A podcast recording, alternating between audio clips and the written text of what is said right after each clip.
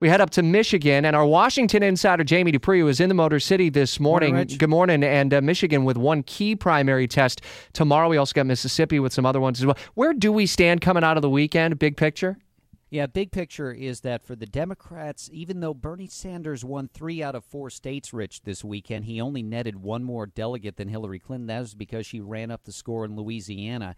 Uh, she should be the favorite here tomorrow, I would think. And really, last night went after him big time over his vote against the automobile bailout. And for anybody who might be from up here, I mean, that is a big, big deal. For the Republicans, look, uh, D- uh, Donald Trump won two states, Ted Cruz won two, Marco Rubio won in Puerto Rico, and you flush it all out. Cruz won 39% of the delegates over the weekend for the GOP. Trump only won 30%. You don't have to be a math major to figure out if you just win 30% of the delegates, you're not getting closer to a majority.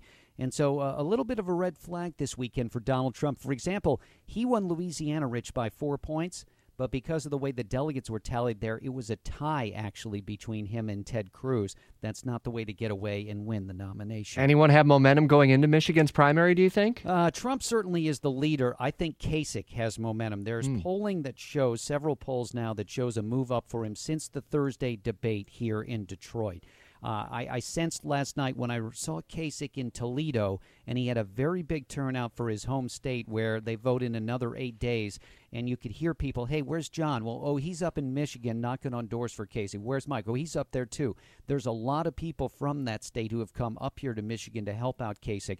And I think people are moving away from Rubio here and moving to Kasich as an alternative for Trump. We'll have to see if it works as it did this weekend for Ted Cruz. Well, let's uh, put away the campaign for a quick minute. I'm sure you probably have a story about Nancy Reagan to be able to pass along after her passing at 94 yesterday. Yeah, I think this would be 30 years ago, I think, 1986, in the Rose Garden at the White House. I was covering a Reagan event there. And uh, Reagan got up and he said, he apologized. He said, Nancy is not feeling well today. She won't be here.